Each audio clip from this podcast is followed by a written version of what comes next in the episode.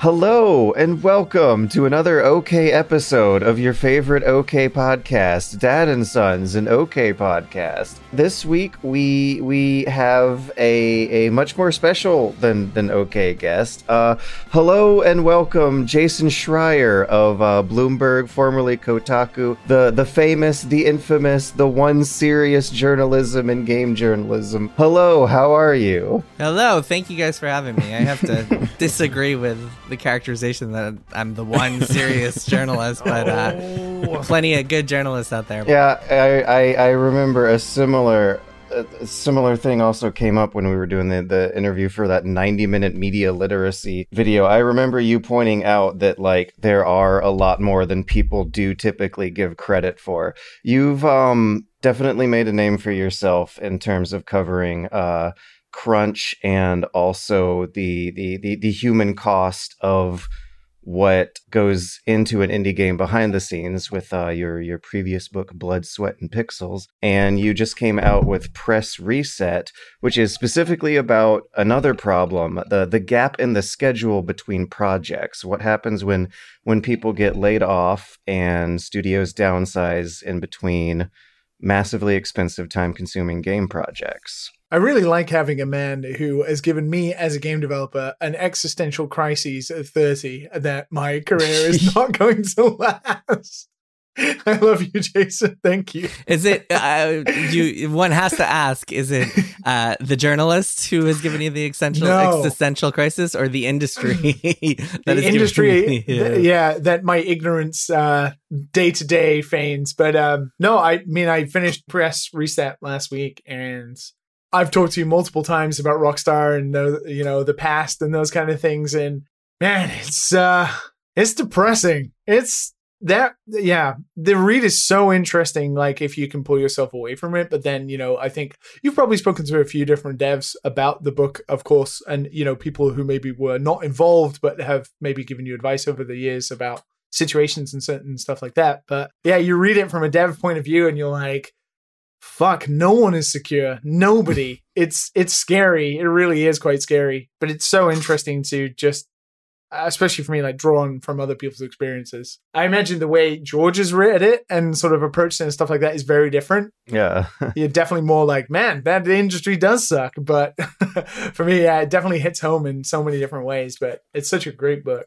And also uh, reading it from from the journalistic perspective as well it's always fun to see how you manage to get interviews that are about real vulnerabilities in the industry things that uh, that that that do sometimes paint a more unflattering picture than otherwise I was wondering what sort of challenges you get faced with sometimes when the subjects you want to cover in the interviews that you do are going to be opening up wounds like this. Hmm. Yeah, I mean, it depends, right? Uh, the first challenge is getting someone to talk in the first place, which is uh, usually the most difficult part of the whole experience. Because if Mhm. someone wants to talk and they want to tell their story, I mean, first of all, I'm always super grateful whenever someone is interested in talking and sharing their story. And I think it's super helpful for everybody. But when someone wants to talk, that's kind of that first barrier let down. And then it's a lot easier to get to know them and tell them a bit about who you are and kind of uh, build a rapport and build a level of trust between the two of you that helps you get into those vulnerabilities. But yes, I mean, I think that like as journalists, especially in games where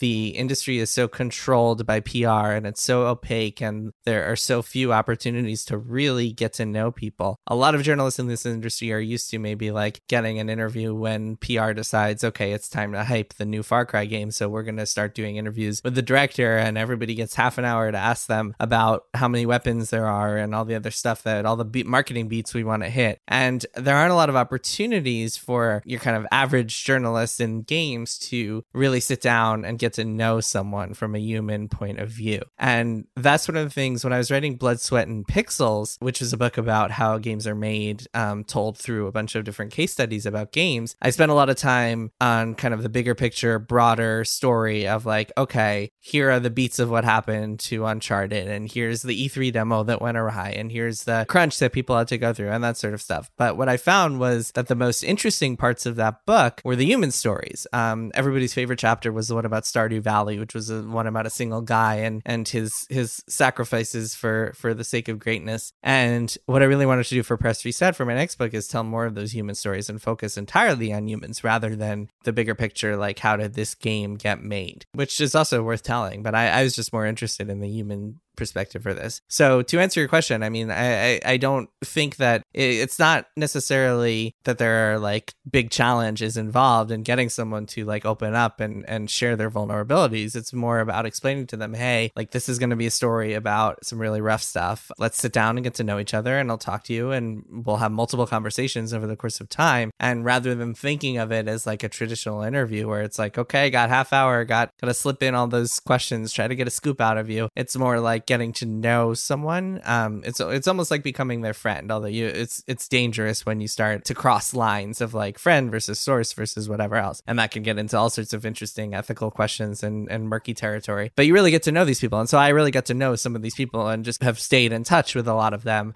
um, even after the course of reporting. And I think that's the important part is just really getting to know them and letting them get to know you and letting them get a chance to open up. And i mean it can be super cathartic for people. I, I joke all the time and people joke to me that like that talking to me and complaining to me and, and talking to me about their story is like talking to a therapist. And i'm like okay i'll give three free therapy. That's my job as a journalist is to give give free therapy to everybody that i talk to you know, with all due respect, I, I, do remember making that comment in the very beginning. It, it just does seem like game journalism is is so far skewing towards the PR end of the industry of um, cycling into the, the hype campaigns of new products that the stuff that you do does feel a little bit like an exception, right? Why why do you think there isn't more of that, more editorial feature type interview driven journalism in in video games? Well, there is. I mean, I look at something like, um, I mean, some of the stuff you've done, George, certainly, but um, some of my favorite stuff is like Chris Bratt and People Make Games. He's doing that sort of um, interesting human stories all the time. Mm. Even the big corporate gaming sites, IGN, GameSpot, are publishing human, interesting stories all the time. I mean, they don't get as much buzz as the the new preview for Assassin's Creed 4000, but um, right. but they're they're still happening. So yeah, I, I just kind of fundamentally disagree with that. But I do do think that there is a lack of real I don't want to say investigative journalism because there is some investigative journalism, but but like really um, deep dive stuff, stuff that would require a reporter to spend a month talking to um, 50 sources and getting that, turning that into a massive feature. The stuff you would see in New York Times Magazine or like Bloomberg Business Week or something like that. And I think the main reason for that is is simple. It's money. It's no few gaming sites can afford to allow a reporter to go off and and and spend that much time doing this sort of like deep dive reporting. And I've been very fortunate fortunate in my career, and I, I think luck plays as much a, a part of uh, as anything in in the reason that my career has gone as well as it has. Um, but I've been very fortunate to be in positions both at Kotaku and now at Bloomberg where I have the freedom to take the time to go off and and do reporting, or I can fit it into my days um, in addition to other stuff. So like at Kotaku, what I would often do is I would be doing kind of short term stuff on a daily basis, and then I would try to structure my day. So I had a couple hours here to do uh, your daily news blog, whatever, and then a couple days to get on the phone with people and do some reporting for for stories, um, for long form stories. And even like the job of a reporter isn't even to like if if you're really diving in and doing that sort of work, you can't even know for sure that what you're doing is going to lead to a story. So you might spend two weeks of of work um, just getting on the phone with people and reaching out to people, only for things to fall apart and to, for you not to actually get anything on the page. So financial financially, I mean, media outlets and especially gaming outlets are already on this like razor thin edge of of profitability as it is. They can afford to like pay someone a decent salary to go off and and go on like what could be chaotic, uh, quixotic, quixotic, quixotic quests for like uh for stories that might not actually pan out. So yeah, I mean, that fundamentally is it. Like I I think that there's certainly a stigma out there, and there's certainly a belief among like the the the ResetEra or the Reddit crowd that like oh there's no talent in games journalism And I really do not think that that is the answer at all. Do you feel like you personally, though, have sort of opened a door for more people to do that by showing the value in, in not only, of course, that it can attract an audience to read that kind of thing. I mean, you have two successful books now based on this sort of investigative journalism, but also looking at the horrible side of it, which is, you know, the people who run the websites who want to draw the traffic, looking at your work and seeing the numbers in which that kind of brings it in. Do you feel like, you know, the sort of you know persona you've crafted for yourself as as being this you know incredible investigative journalist has opened the doors for more talented people to come through as well who maybe prior were not getting a chance until you were sort of doing that work. Because there doesn't really seem to be anybody before you I, I hope so. I, I disagree that there wasn't anybody before me. I mean, I, when I was coming up, there were a lot of people I admired. Um, Stephen Totilo, my old boss at Kotaku, mm. was one of those people, and um, Leigh Alexander, who doesn't do journalism anymore, Simon Parkin. There were a lot of people who I grew up yeah. admiring, who whose whose work I still follow today. But yes, I mean, I certainly, I, I hope so. I hope that I can can lead the path, and and and that people can get. If my work allows more people to do this sort of thing, that that's thrilling for me. Actually, one of the most exciting things that I've heard over the years is that people have been using Blood, Sweat, and Pixels and the success of that book and the fact that it was a bestseller as kind of like a, a comp while pitching their own gaming books and that it's opened the door for some other potential gaming books over the years, which I think is really cool because there was certainly a time when I was pitching my first book, Blood, Sweat, and Pixels, a lot of editors were just like, oh, nobody buys video game books. Like people only buy like the Minecraft shit so yeah it was uh it's it's been cool huh. to see um I, I, don't mean I, the minecraft strategy guides i don't mean like it's it's crappy or anything. I just yeah, mean yeah, that's yeah, like what people bought. That's what kids were buying at the store. Like nobody uh, editors did not think that anyone was buying like gaming books really. And yeah i mean look if if i can be an inspiration for people and and that open help open doors for people that is super thrilling to me. I, I, disagree with the premise that like there's no talent in games mm. journalism. I think that the the lack of like of deep dive stuff and and real hardcore adversarial journalism is because of systemic issues, not individual issues. Uh, the other thing is like to your point, Liam. I don't know how many big gaming sites want to deal with the baggage that someone like me would bring with them because yeah, that's the other thing, right? You it's, have to piss um... off gaming companies. Bethesda has not talked to me since 2013, so if I IGN were to say tomorrow, okay, we mm. want a hard boiled, like an adversarial reporter who's really pissing off companies, it would destroy, it could potentially destroy their access to those companies. Do you feel if a company like IGN, for an example, of course, you know, the, the biggest in the world, eh, yep. did something like that it puts those companies in that position where they have to transition into accepting it, kind of like how we've seen with other things like YouTube and stuff like that over the past couple of years. If they just did do it, it's not like I mean Bethesda are huge and now they have Xbox's backing, so it's maybe a bad example, but you know they can't refuse the the the amount of use they get out of those companies in the long term of that PR marketing cycle that we just talked about, especially we're looking at Ubisoft and the Far Cry stuff now. So do you feel like they have a responsibility to try it and then see what happens with those companies? Or do you reckon even IGN would get like blacklisted? I mean, I think IGN is trying it. Like I, I don't think mm. that these companies that these gaming sites are not trying it. IGN just ran a great piece by Kat Bailey about Blizzard that I'm sure mm. did not thrill the people at Activision. Yes. Yeah, um, good These companies I mean I think we need. I think uh, the gaming outlets deserve more credit than they get in general. That said, uh, to your point, what gaming companies will do, as I've experienced at Bloomberg, I was kind of I was fascinated when I started at Bloomberg. I was like, all right, what's going to happen? I actually sent an email to all of the PR people that I knew, even the ones who hate me, um, being like, hey, I work for Bloomberg now. Feel free to reach out. Um, I'd love to chat. Blah blah blah. And still, uh, Bethesda's blacklisted me. Like other companies are pissed off at me for a variety of reasons. Sony Sony has been pissed at me since I ran a story about them a couple months ago. EA has been pissed at me for years. Um, so none of these companies like want to talk to me or want anything to do with me. There's like they'll they'll respond to emails once in a while, but Bethesda's the only one that has strictly refused to respond to me since 2013, which which is really impressive. But anyway, the point that I was making was that sometimes um, when you're part of a large news organization like Bloomberg, what those companies will do is they'll say we'll only work with other reporters. We won't work with Jason. We've run into this a few times, and my colleagues will sometimes say like like you don't get to decide, Mr. PR person, which reporters you work with here, um, which I think is pretty cool. And man, I, I, I really love my team at Bloomberg, and we have some really cool people and brilliant ethical people here at Bloomberg who who say things like that. But um, but yeah, I mean, companies will always find ways to be babies. Gaming gaming publisher PR people will.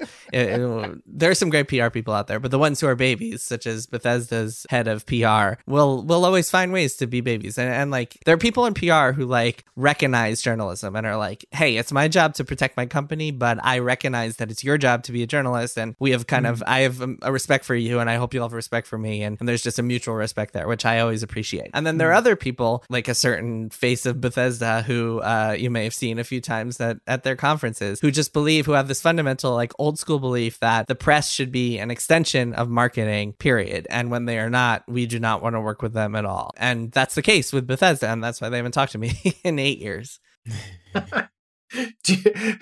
does that extend to your own home and you won't play Bethesda games, or are you not that babyish?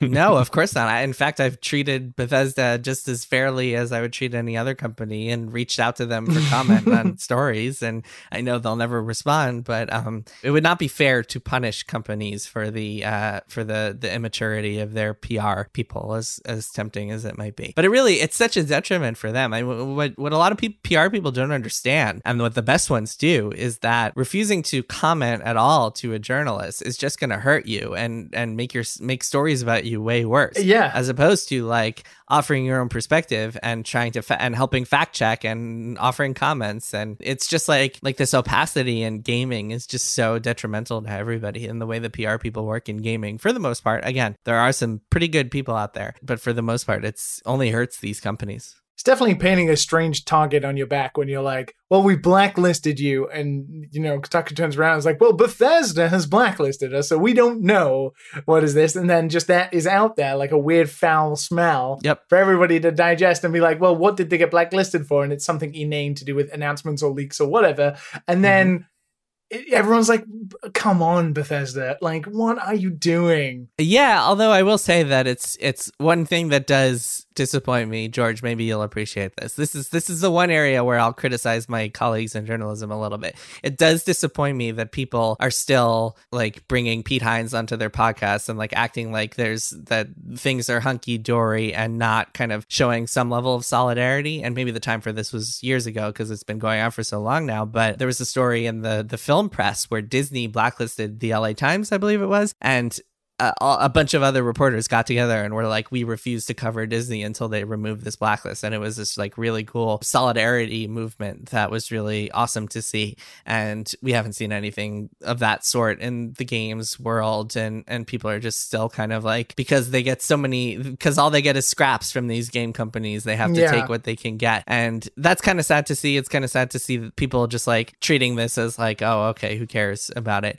Um, and just moving on. But it is what it is. For um more more human centric editorial stories, I don't know if if you would feel with me on this, but it almost seems like if you're looking for someone to reach out to you, maybe anonymously or pseudonymously about something that's not going to be that flattering for the company in the first place, it's almost like for that kind of journalism, you don't necessarily need to be on their good list because to get that story done, you don't need an early copy for the game they're making or an early um a look at a at a preview scoop, and I uh, I do wonder sometimes how those stories still manage to be the bread and butter of the game journalism industry. It really drives up a lot more clicks to see a new game get revealed versus finding out some unflattering detail behind its its development. But I was wondering if, if you feel that that uh, kind of relationship is still necessary for an investigative journalist rather than a um, oh, I don't know. Where, where, where, what would you categorize the traditional game journalist? Yeah, I mean, I think that that it's 100% necessary. And in fact, like when I talk about blacklists hmm. and, and my complaints about blacklists, I'm not even talking about like early review code and previews. Like that stuff is, it's cool. I mean, I'm always happy to get early code and I, it makes my coverage better for like stuff like the Triple Click podcast and other stuff that I do. It's certainly useful, but that to me is not as much of a priority as being able to talk to the people at these companies. And so, for example, let's say I'm doing a story about Crunch at Naughty Dog. And let's say that Sony is like, okay, we're pissed off of you. We're not going to talk to you Jason. Sorry, mm, we hate okay. you. Then my story is inferior. It's by nature worse because I haven't gotten to hear Naughty Dog's perspective. I would love for all of these stories. Oh. If if I get if I get a message from uh, disgruntled employees and they're like Naughty Dog is crunching us, like things are brutal here, I will 100% of the time reach out to Naughty Dog for comment because I want to hear their perspective. I want it's only fair to give them the chance to defend themselves and to provide context. Even if they wanted to talk to me off the record, I would certainly be willing to hear their perspective on certain things because it makes for a better story. Every story is better when you have heard from every single person involved and not just one one side of the equation. Yeah. And let me give you a good example. So, Activision Blizzard, I have covered them quite critically over the years. I've been, I mean, my, I've been kind of breaking, I, I broke the news years ago about Activision's corporate influence on Blizzard, and I've been reporting a whole lot on Blizzard, their salary complaints, and, and all sorts of other issues that they've been facing, and the Activision takeover of Blizzard culture, and, and that whole story, which is to me a fascinating story, um, one of the biggest in the video game industry. Activision Blizzard, if they were run by babies, they could easily just just ignore me and never talk to me, never respond to my emails. But because they actually have pretty good PR people um, who who have like a mutual respect for me, I think, despite my adversary, very adversarial reporting about them, they will respond to every single question and they want the chance to comment on every single story. And that a makes the stories better not just for me and for readers but also for them because they get their voice in there. And it b it just like creates this relationship where it's i don't have to feel like oh man these guys are blacklisting me. They're not going to respond to me on anything. And and suddenly the story is like only one side of things. It's just it, it's just a better better for everybody it's a better ecosystem for everybody. For someone like bethesda um to for like for some someone like bethesda's pr department to decide we are never going to talk to anybody about these stories. We're never going to respond to Jason on anything. It's just not only is it make you seem like a baby, it's also just worse for you because you look worse um, by not getting your voice out there and not giving interviews with management and that sort of thing. So, yeah, to your point, it's really important for companies to participate in stories like this and to make their management available for interviews and to offer comment yeah. when needed and to address questions and even yeah. to correct things. I mean, sometimes if if if I'm still in the fact checking process of a story, I often send like um, what I usually do is I send bullet points of like here's everything I'm going to include to a publisher in order to give them a chance to comment. And sometimes I'll be like, oh no, actually you got this number wrong, and that's again helpful for everybody. So like even though it's adversarial journalism, that doesn't mean just shutting off the company and being like I'm not going to talk to you because I'm just trying to trying to do this reporting on you. It's very important to work with companies there. And as the adversarial journalist, you would still want that outlet for follow up questions. Yeah, well, for any, I mean, I, I, would want if I'm doing a big feature about how Anthem was made and what happened there. Um, what I'll typically do is first I'll send an email to them and say, "Hey, I'm working on this big feature. This is maybe like a week or two in advance of the story running." I'll say, "Hey, I'm working on this big feature. I would love to do an interview with management." And usually they'll be like, "No," or like, "Tell me more about the feature." And then what I'll do is once I have all of the reporting together, I will put together a list of bullet points and be like, "I believe very strongly in no surprises journalism. Anyone who's being written about should not be surprised by what they see in an article. So I will put everything in bullet points. I will say, hey, EA, here is exactly what's going to be in the article. And then I'll give them the, the opportunity to say, you to comment, um, to respond individually, to just send over a generic comment, whatever they want.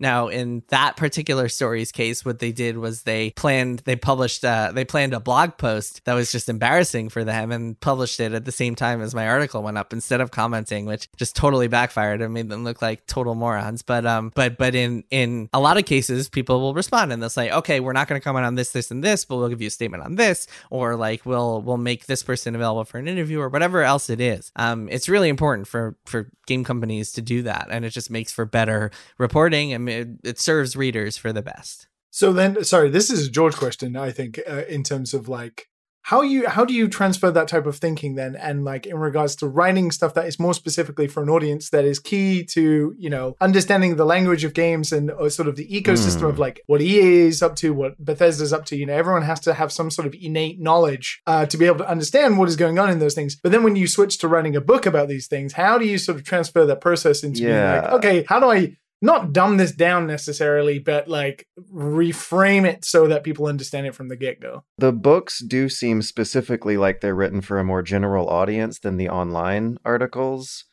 Um, and I was wondering how the the logistics of that work, like why there is a different audience for your books versus your online reporting. Yeah, well, a couple of things here. First of all, my the the audience for my online reporting has changed a lot from when I was at Kotaku to now to being at Bloomberg, where I've been for the past year or so. At Bloomberg, we're writing for a very mainstream financial audience and trying to sum up the gaming industry's ridiculous quirks. and for that audience has been an interesting challenge. I can, I can imagine.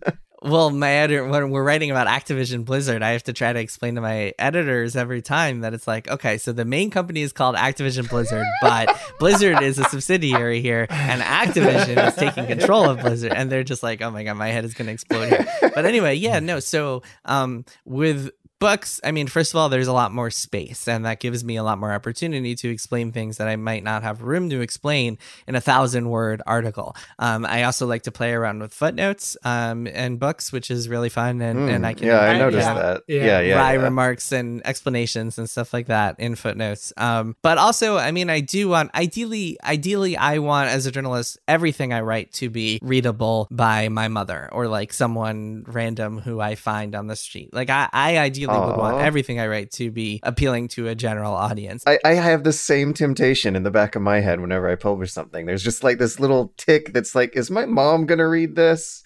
Yeah, I mean, I think it's kind of a flaw of the gaming journalism world that we all kind of write and talk for just our own sphere for the gaming community. And at GDC this year, at E3 this year, during the, you know, like those right. key buzzwords that just everybody has that understanding of yeah, it's unavoidable to some extent, but like mm. even at hmm. Kotaku, I tried to push everybody to be like, look, we we don't say Shigeru Miyamoto, we say Nintendo's Shigeru Nintendo designer or Mario creator or whatever it is, Shigeru Miyamoto. Like you always explain who someone is. You always explain what something is. You don't like journalism is about providing context. That's one of the most important parts of the job. And so leaving out context, even if you know that like most of your readers are going to understand this, is really not helpful. And the books are just kind of a, a natural extension of that, where I write in a way where I want as many people as possible to read these books and, and understand them. I mean, one of my goals um, with books, especially, is to make it so anyone who finds it at a Barnes and Noble and is even mildly interested in the video game industry can pick it up and understand it. I don't want people to have to know going into this book what Bioshock is or what a frame rate is or or who Warren Spector is. Like I want people to to I want the book to resonate with people even if they don't know that. And I think mm. especially when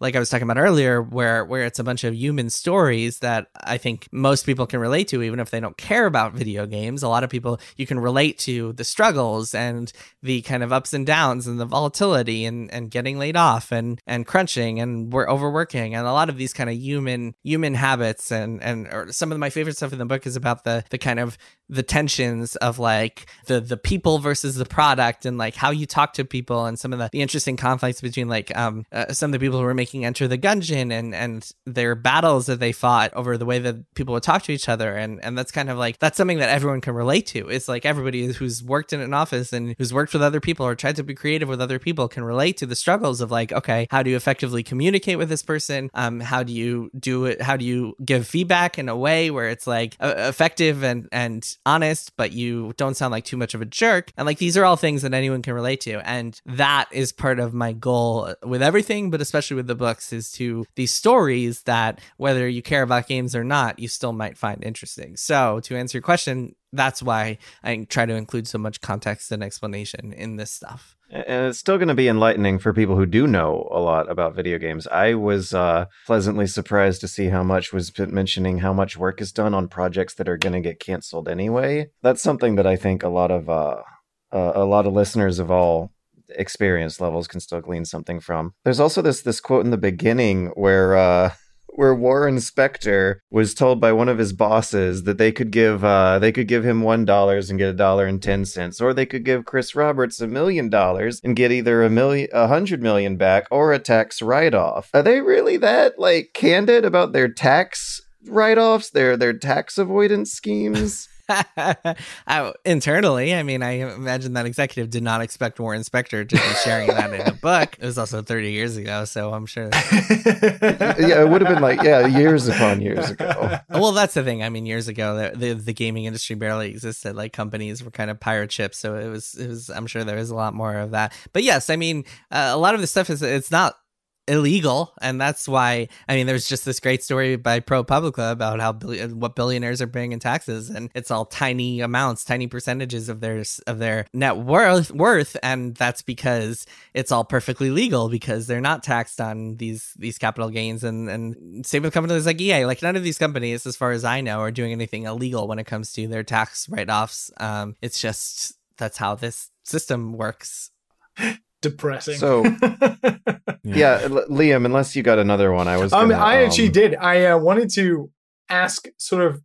I think Jason, you know, I have a very great respect for you. You know, ever since we talked about the Rockstar way back in the day, and sort of the the actual like rippling effect you have outside of, of course, just you know being a, a journalist and and writing stories and stuff internally in studios. There have been work that you've done that has changed literally, like not even hyperbole, like people's lives inside of game studios, right? There have been like knock-on effects of like the public knowledge and and the stories that you've written about that have then gone on to improve inside studios, like the working conditions, uh, uh, you know, and overwork and crunch and all of these things at studios. But in terms of like writing the books and stuff like that, what is the kind of like general dev response to these things?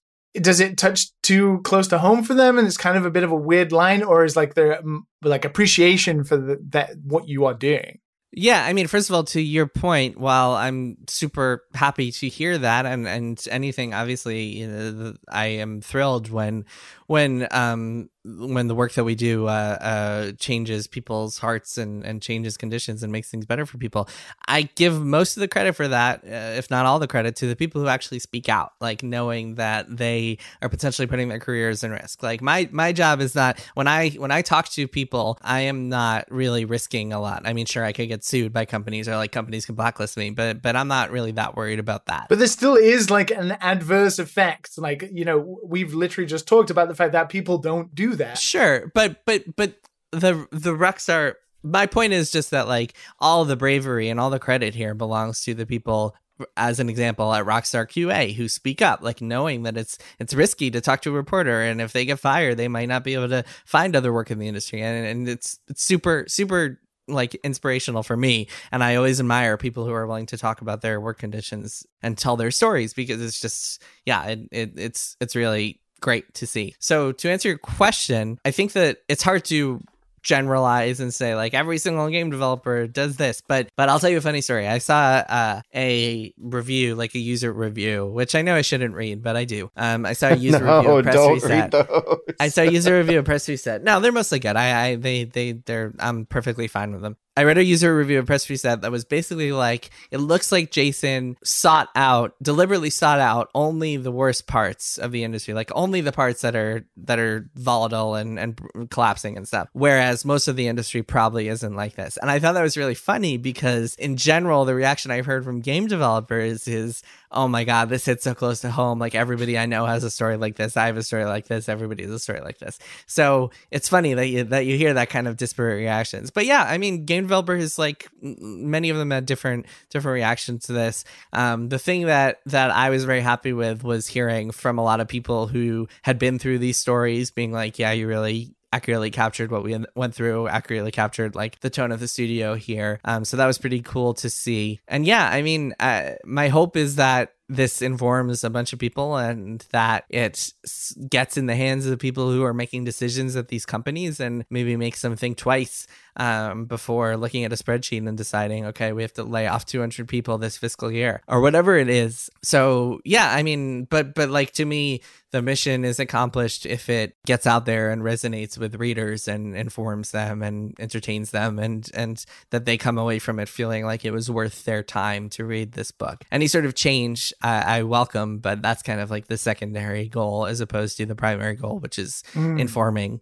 and entertaining people. So yeah, that was what I was going to sort of talk. Like, do you like take the responsibility within yourself? Do you feel like it's your responsibility to tell those stories, or is it just that you're interested in telling those stories to people, and then all of that stuff that I've just mentioned is that secondary stuff, like overall, including the book and including like the investigative journalism that you do day to day kind of stuff.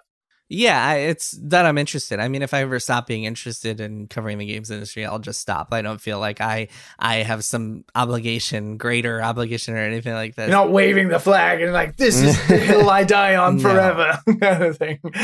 no, absolutely not. No, um, I think there are plenty plenty of people out there who could be doing exactly the same thing and are doing exactly the same thing. No, no, I'm just personally interested. I mean, the gaming industry is full of wild stories and interesting drama and and fascinating fascinating people. And I have never gotten bored of covering this industry. If I ever get bored of covering gaming, then it'll probably be time for me to move on and, and go do something else. But no, I still find it very interesting. Have I'm you... like thinking right now about what my my next book is going to be, and I have this like, and already there's some fascinating people that I want to get to know and and stories that I want to tell. So yeah, uh, it's very interesting to me. Very quickly, then on the flip side of that, then let's say, I think would would you say it was unfair to say that a lot of what you write about is more of the negative side of the industry? Whereas, let's say, for example, you look at maybe someone like Danny O'Dwyer, who specifically with NoClip is more about not the glorification of like creating games, but definitely the you know the more like the mystery of creating games and then telling the story of how those games get, get made does that interest you as well in telling those types of stories or or are you more focused on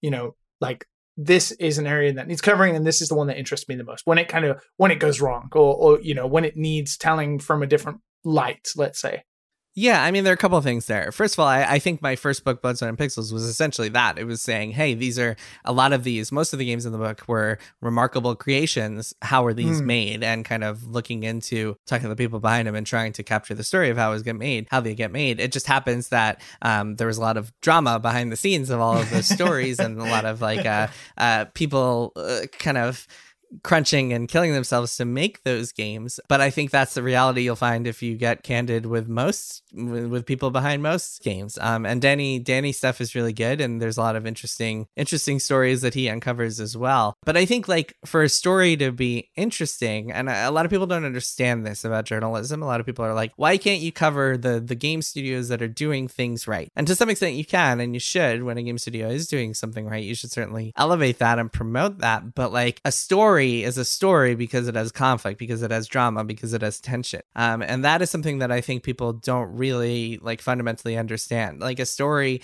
a book where everything goes right and the end like is not a book. It's it's just kind of a, a pamphlet. It's like it's not a story. There's no story without obstacles and tensions and conflicts like the fundamentally nature. I spent a lot of time in, in college i essentially my major was i did like a create your own major type thing and my major was essentially storytelling. So i spent a lot of time like analyzing what makes a great story and story structure and what storytelling is the best way to tell stories. And fundamentally it all boils down to a person wants a thing there are obstacles on the way to that thing. Then the person either overcomes or is destroyed by the obstacles and either gets the thing or doesn't get the thing. Like that's a story. Without the obstacles, you don't have a story. Person gets thing. Like I, I get up and go to coffee and uh, go to get coffee from the kitchen and then come back and mission accomplished. I got my coffee. That is not a story. But if I go to the kitchen and get coffee and there is a giant ogre in the way and I have to fight it off before I can get to the coffee, that's a story. So I think fundamentally, like when you're asking, why are you only focusing on the negative? You're really asking mm. kind of an ignorant question because because you're essentially asking why are you writing about story? Why are you telling stories as opposed to why are you just writing about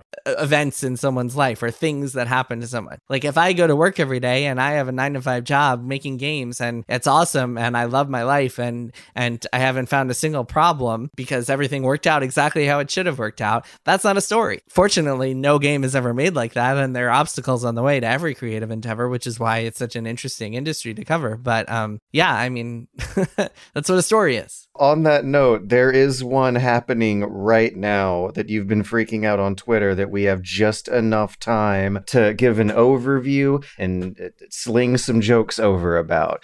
And uh-huh. that is the incredibly complicated always sunny in philadelphia bulletin board with strings all over that is the blue box gate conspiracy theory. Oh man. Kojima fans have been driven nuts over the past week. I say kojima fans as a kojima fan who's like I, I didn't really start paying attention to this until fairly later in the development when the official Konami Twitter account tweeted a Silent Hill uh, uh, merchandise run and it was real. And that's when I started scratching my beard. But Jason, you've been on this all week. Starting back in, in June 15th, the uh, developer for an indie horror game named Abandoned tweeted a, a, a tease. They said, Guess the name. Abandoned equals first letter S, last letter L, reveal closing in, and then they didn't give a date afterwards. And people gradually, over like one day, I say gradually, but it happened fast, people ended up developing a mythology that they went a little nuts over. so I mean, yeah, where where where are you on this right now? Because I I I, uh, I, I did see a, a, headline pop up on Kotaku saying that this conspiracy theory has ended with tears, but at the same point, I don't think we can really see closure with like when it comes to fans anticipating Kojima making a highly anticipated sequel. The uh the the the theories just just keep going for for for a while. I don't know if uh, the never be game over theory from MGS5 is over or not. But in any case, this one was going to be for a new Silent Hill game, and that turned out to not be the case, right? Well, um, as of right now, we're recording this on Tuesday, June 22nd. Um, there is no closure yet. The story is not over yet. It might not be over for a while. when I started looking into this last week, I at first was on the, oh my God, this is 100% Kojima bandwagon because a, there was a giant list of coincidences or a giant list of connections. Some of them seem too uncanny to be coincidences. They were pretty stretchy too, though. I don't know about the whole list. I yeah, yeah, yeah. Some of them were stretches. Some of them were were a little more like this is, this hmm. is like a P and a T is hidden by some trees in the graphics. Right. Right, that was a little strange. The thing that convinced me was um was when Geoff Keighley got involved because it turns out he had been like tweeting and, and talking about this thing for a couple months now, and then he posted a video of himself, which was really convinced me, where he was answering a question someone had asked him about that. He was doing like a Q and in this video, he's like smirking the whole time and being like, "I don't know, guess we'll find out." I spoke to Hassan. Uh, stay tuned to my Twitter feed, and he basically made it seem like it was the next Kojima game to be revealed on through Geoff Keighley, and of course, Geoff Keighley is the guy who longtime friend of Kojima's. He was the one who participated in that um, fake interview with with the Metal Gear Solid guy Joakim Mogren, who was the when when when uh, when they were faking when they were doing the Metal Gear Solid. Yeah, yeah, yeah, with the bandages all over his face. I rewatched that interview today, and it was so weird. So weird. It's very weird, but Geoff was in on it when when that happened. So anyway, so it was Keighley's thing that like convinced me. and then I started looking into it more, looking into the history behind the guy. And when I say looking into a lot of this stuff had already been dug up by like the various forums that were looking into this. So it wasn't really me like poking around and being like putting on my my reporter's hat and, and doing some hardcore sleuthing. It was more just reading up on what people had found. And people had found like this guy, Hassan Kahraman, who was behind Blue Box, had a history of like weird games and a failed Kickstarter and it seemed like he was he had been doing this for it seemed a little too he had too much of a history to be like an actor who was just hired by Kojima or something like that. So um, then I became less sure. After talking to him, I just ran a story on Bloomberg um, on Monday night talking about what I have found and t- telling the story essentially. After talking to him, um, I get the sense that he was certainly a real independent developer. It's just that he's made a lot of big promises and said a lot of things that kind of uh, feel a little uh, off. Oh no so I think that is what the one of the reasons that this blew up as much as it did is because some of the things that um, were promised, for example, on the PlayStation blog post, seemed a little too good to be true. And Occam's razor would suggest that this is kind of like an indie developer who's in over his head and promising the world and and yeah. like claiming a little too much that he probably can't deliver on. I mean, we'll see. But yeah, it's that combined with all the coincidences, like his last name translating to Hideo, if you like run it from Turkish to Japanese. That and all the coincidences, I think, have led to this explode. And then Keighley, Keighley was a, another big part of it, have led to this exploding. But yeah, I mean, at this point, I'm pretty convinced that that he's a real indie developer who um, maybe has has gotten in a little over his head. He's made multiple comments, and vid- uh, he just published a video of himself saying, "Look, this has nothing to do with Kojima." So he's been trying to like get things under control. But yeah, we'll see what happens. I mean, it certainly like has brought more attention to his game than he would have ever gotten before. Like this was a game mm. that probably would have gotten like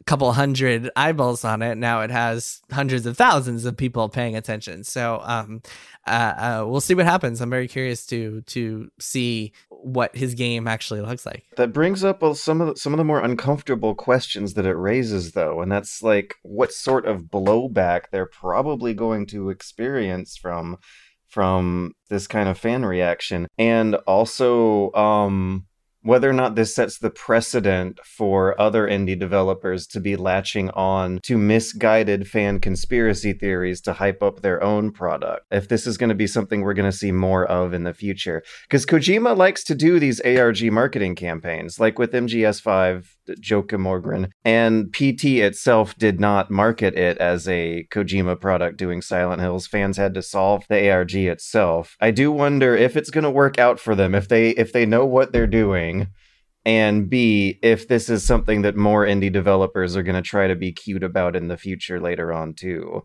I certainly hope not. It speaks to really being kind of inexperienced if you were going to do something like that. Like uh, most studios, I imagine would just step out immediately and be like, "Look, no, you need to step away from this. We are not.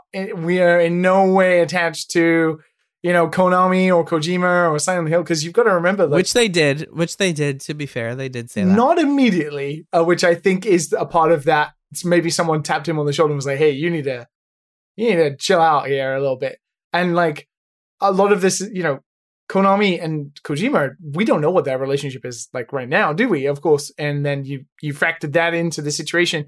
And some of the stuff that was floating around, like um, he'd mentioned a budget to someone of like two hundred and fifty thousand dollars or something. And like anybody who's made it's fishy. Any game would know that that's like nothing. It's real fishy. Uh, so it did seem like it was somebody who was way over you know, way over their head in this and just I don't know, it was thrilling to get that kind of eyeballs on the game and then, you know, have fun with it in the beginning. Uh, but then when it took that more serious tone, it did seem, oh, things have spiraled massively out of control here. But who knows? Kojima could have been playing the long game on this one. No, I wouldn't, I wouldn't put it past no. him. I would not put it past him. Maybe Hassan is just a Kojima Productions, uh, Koji Pro employee this whole time. I, I think the canary in the coal mine here is their history with failed Kickstarter projects.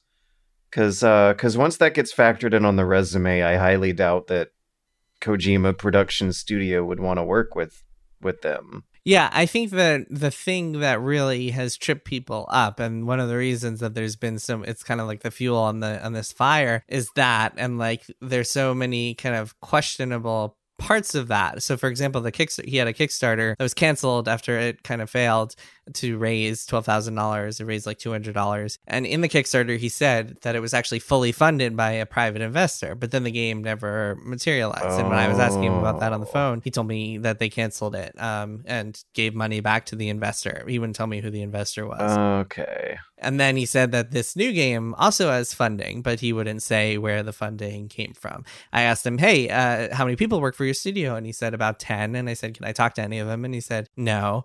Um, he said he had a, like signed a contract with Sony. There are a lot of like questionable things, and I don't really think that they're questionable things that like lead you to conclude that this is a Hideo Kojima conspiracy. Um, unless they were combined with all the other things that fans discovered. But like at this point, I just don't. I, I, it's hard to say that that is really the case. It it seems more like, like I said before, Occam's razor. Did he sound like he knew what he was talking about, or at least had a grasp? I know it's kind of hard to differentiate, but like considering how massive the situation has become, and sort of maybe somebody be quite panicky or is like trying desperately to set the record straight, uh, how did it sort of come off? Like in terms of like when you spoke to him? Yeah, I mean, I don't know. I don't want to read too much into like tone of voice or or, or mm. mannerisms or anything like that. But he certainly, I mean, he he sounded like a, a guy who was trying to trying to make a game and and making a lot of promises and saying a lot of things that like he he seemed to believe about his game and and the potential there. Yeah, I mean, it just seems to me like an indie developer who is in a little over his head at this point, um, and whose promises. I mean, like people, game companies make promises all the time that they never deliver on. But in this case, because it's gotten so much attention, if there's something that comes out that like doesn't live up to the kind of promises that he's made, then I don't know. Who knows what's going to happen there? But we'll see. We'll see what happens. I think it's also worth mentioning as someone who just went down the the UFO UAP hole, how incredibly easy it is to get wrapped up into a conspiracy theory these days. Mm. That um since since you can watch these things unfold by the hour, since there's kind of an element of um of of internet culture humor behind it all, there's there's a degree of fun to be had by falling for misinformation that I think it's a little dangerous. Mhm. Like uh, in in our discussion outline here, I linked to this this MS Paint image that is absolutely hilarious. Of all the newspaper clippings with um MS Paint arrows drawn between the two, I was talking to some people in the Discord about this and how uh, if Kojima was hypothetically working on a Silent Hill game, it would get announced anyway. There would be official trailers anyway. But for a lot of people, getting wrapped up in this stuff is fun. It is more about the journey than the destination, and I'm wondering if if this is is another social media internet Pandora's box people are opening that might might spiral further out of control later on if uh if things get even crazier. Yeah, I mean it's like QAnon. It's more fun to play the game of like putting these pieces together, like ARG game. Like ARGs are incredibly fun, and and it's fun to solve a mystery collectively with people online. So this sort of thing is inevitable, and I'm surprised it doesn't happen more often. That people people think things are more than they seem because it's just it's super fun. I, I was having a blast like reading about all these things and being like, oh man, like these are too many too many coincidences, and it'll be horrible certainly if it leads to negative consequences for the developers involved What if it is Kojima? if it is Kojima, then nobody will ever believe him again because the amount of like sympathy people have now towards There's Hassan no way. Kahraman. Like there will be a lot of backlash if it is Kojima. So I don't really think Mm. that that's going to be the case. But I think that like a lot of people have been been um speaking up and being like this is horrible like this poor guy this poor guy just wants to make a game and now he, he's the subject of all this attention and he's going to get death threats he's going to get death threats from gamers that sort of thing and while that's certainly a worry i imagine that most indie game developers and liam i'm curious to hear your take on this i imagine most indie game developers would kill for the amount of attention that he's gotten because in this Yeah. glut of indie games Mm. these days it's impossible to stand out and if not for this like his game abandoned if it ever came out would be played by like 20 people unless it's really amazing it probably wouldn't have gotten any attention and i think just like this thing is making him stand out You toss that coin every day. You you would toss that coin and you would you would you'd be like, maybe I can deliver on this, maybe I can't. It doesn't really matter. My job is to make games and get it into people's homes. I'm gonna toss that coin and I'm gonna see where this goes. And even if it's terrible, I can guarantee you it's already gonna get what a hundred times more than it would have sold anyway, out of morbid curiosity of these people wanting to see where this final product ends, I think. Yeah, you toss that coin every day. I don't care. I guess all we can do is cross our fingers that it doesn't blow up too bad for them, and and that when when when when tossing that coin and making that decision, it turns out for the best. Thank you for coming on, Jason. Thank you for providing the world with your wonderful reporting and your wonderful books. thank you thank you george and thank you guys for having me um everyone go check out press reset in bookstores now and on audiobook wherever you'd like We will have links in the description for it. I gotta send over to Japan. You all have no excuse. Get it? Mm-hmm. Yeah, have, have a wonderful day. Try not to stare too deep into the abyss of these conspiracy theories out there. all right cool bye guys Thanks so much, Bye. Jason. Yep. Thanks for coming on. Have a good day. You promised you'd take me there again someday. James. Silent Hill.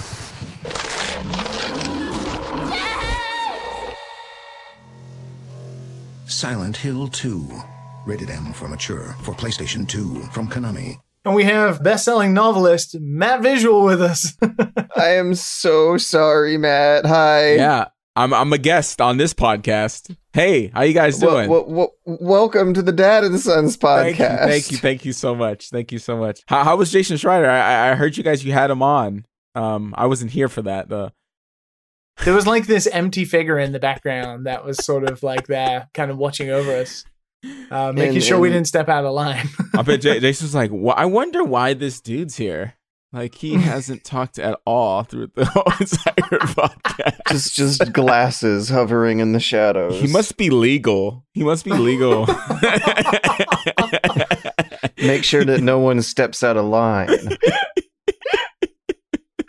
He's the he's the he's the PR guy that you know Jason's usually having to deal with. Like Matt's gonna blacklist Jason from the podcast in the future. yeah, yeah, yeah. oh my god. You wanted to talk about about ender lilies. You're you're you're hyped about ender lilies, Well, I was hyped about Lin- eh, All right, so or or or not? I don't know. Well, well, like, all right. I I was looking for a game to play on for the podcast, right? Because I actually have a week to myself, sort of. And I was like kind of recovering from huge, you know, long shifts.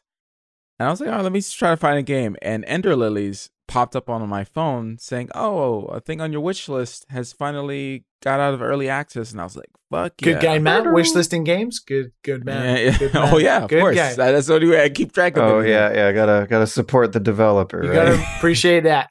Matt's in God's work. So I got up, bought it, and it has good atmosphere, good music. But I feel like there's it's like it's like Salt and Sanctuary. So it's a Metroidvania. You have these JoJo spirits that, you know, you can equip and do special attacks with. Um and you play a little a little anime girl um walking around. But it actually That's that's Liam's favorite. Yeah, wait, yeah. what? Wait, wait, wait, wait, Yeah, wait, his wait, favorite. wait. He's in wait, Japan. Liam's favorite. Excuse yeah, me? yeah. Uh-huh, uh-huh. Guilty by association, I see. and um, I think that's the pull of the, some of these guys who have it at overwhelmingly positive. Like, I don't know. I don't know what is a ten out of ten about this game. Not to say that it's not good. It's just like it's, um. it's not the combat. It doesn't feel crunchy and and, and It feels- the com- satisfying to do these rolls. no, she doesn't roll. She kind of dives. It doesn't feel crunchy to dive. no, it does. the The combat does feel feel good. It does feel good. It's like a good game. You know, I wouldn't say it's for everyone. I wouldn't say go out and buy it. I don't think it's that type of Metroidvania. I feel like it's like if you want something that there is some story there, kind of like when you beat the bosses, there's like a little piece of the story of what happened is revealed, but everything else is just empty and depressing. Uh, and uh. that's that's the game. Is it horror? Is it horror? It looks kind of horror. No, no, just regular dark fantasy. Okay. Yeah. in in screenshots and video, it looks like like dense and action packed. But I feel like you're describing something that I've felt a lot of times when when when when diving through the the occasional minefield of super cheap indie games is that emptiness feeling. yeah. Like all, all the all the all the most complete parts are the ones that are in the the screenshots. yeah it's it's it's it's not that it's empty they do build these these maps well and there is significant reward for exploring um and it feels good to explore but it does feel like it's missing a special sauce like it's uh it's just too dead. It's too depressing. Like it's just the music is kind of the same song kind of replayed at least for the first area. I'm like what like three four hours in? I'm pretty sure I, i'm gonna go back and beat it today. But it's kind of like this like you know how there's like something that points you in a direction? There's none of that. You're just aimlessly wandering. And you can go this way or you can go that way and fight another boss. You can go that it's it's for some people people are gonna like that for sure. For me i feel like there should be something some slight goal hidden in a way of just randomly roaming around you know? Like even in dark souls you feel like there is some sort of direction right? So it's it's not enough for you to be a cute girl. no no. No if that's it's funny that i'm actually okay with it to be honest because like it, because usually when you play kids in games they it doesn't it doesn't feel good. But it does No. feel like it it it feels okay. It's not bad. It, the controls are are totally okay. Um the bosses sometimes if you fight a boss too early because you can just fight a bunch of random stuff like the big bosses not the min- the mini bosses are pretty easy but the the big bosses they kind of you hit a wall. At least i hit one wall out of all the all the bosses, but one huge wall. But uh yeah, I, I think it's I don't think it I don't think it's gonna be like the hardest stuff. It's not some Dark Souls things. It's very forgiving. You die, you can just go back to your save point. You don't lose anything, your souls or nothing. Oh, like so that. it's it's not for hardcore gamers. no, it's not a hardcore like which is which is good for for most people, I would say. We were just talking about that. most people don't want to worry about dying and not being able to do it. So if you like die at one this particular boss, which is like one of the like the second one, you can just roam around endlessly at an in another direction. Like cuz it's just like a big open map. Uh I think most of the difficulty is monster uh, uh thickness, uh uh the density of monsters in a certain area. You have like some some birds, then you have some guys with arrows, and then all of a sudden you're in bullet hell for some reason. Interesting. It's okay. It's good enough to play. It's good enough to beat, but it's it's okay. And I I guess this is the first time I'm saying like I don't think it deserves overwhelmingly positive. I, it feels weird to say that, but like it just it, I trying to figure out why people like it so much. But I guess it's just because of the material. It's just because it's JoJo with a with a little anime girl, and that's enough for some people. Why do you think they called it quietus of the Knights? Who who uses that word? Who says quietus? These Japanese days? developers who find Is- interesting words Is that it? to describe feelings. Yes, probably. Ah. it looks a little Hollow Knighty. Yep, yep. That's a Japanese developer. I wish it was Hollow Knight. Everyone wishes everything was Hollow Knight. Ooh, Announcing Knight. EA's brand new game, FIFA, the Hollow Knight edition. Yo, yo, Team Cherry, when I I know you don't listen to this, but when you gonna release fucking Silk Silk what's it Silk Road? Silksong, Silk Song, Silk Road. Ooh. Silk Road, the, the, the drug old running. MMO. we're doing we're doing some drug running. yeah, yeah, yeah. Oh, I thought you were talking about the actual video game called Silk. Road. Oh, Yeah, there is a video game called Silk Road. Is there another one other than the MMO? There's a few of those. There's a few roads. Uh, anyways, Man, 21st of June. So that was two days ago as we're recording. Already 1,000 very positive reviews on Steam. So it's selling gangbusters. Yeah. Um, and it's it's nearly $30 as well. It's 25 bucks. Yeah. Man, success. Success. Success. for those guys. Yeah. Man, I can hear the indie tone in your voice. I know. Yeah. Fuck. Success. Yeah. Goes back to that Fucking flipping the coin I was congratulations. about. Man, it's so hard to get noticed. That yeah, you flip that coin just to get a thousand Steam reviews for sure. No, we we gonna get you noticed, Liam. We're gonna be shelling on this podcast. I'm just gonna get Kojima to pretend that he makes games for me. The newest game from Kojima, golf. Just golf. I'm surprised that that that it has as much as it does. 500 recent reviews, 4,000 of all time. I'm comparing to Intruder, which we've been playing on the Discord, and uh, that's double it. There's twice as many people who have left reviews for Ender Lilies than Intruder, and I remember Intruders, a game that's been floating around for years. I believe it had a big crowdfunding campaign a few years ago, and it's been in a uh, early access state of development ever since. And I want to say going on at least three, four years now, off the top of my head, maybe even longer.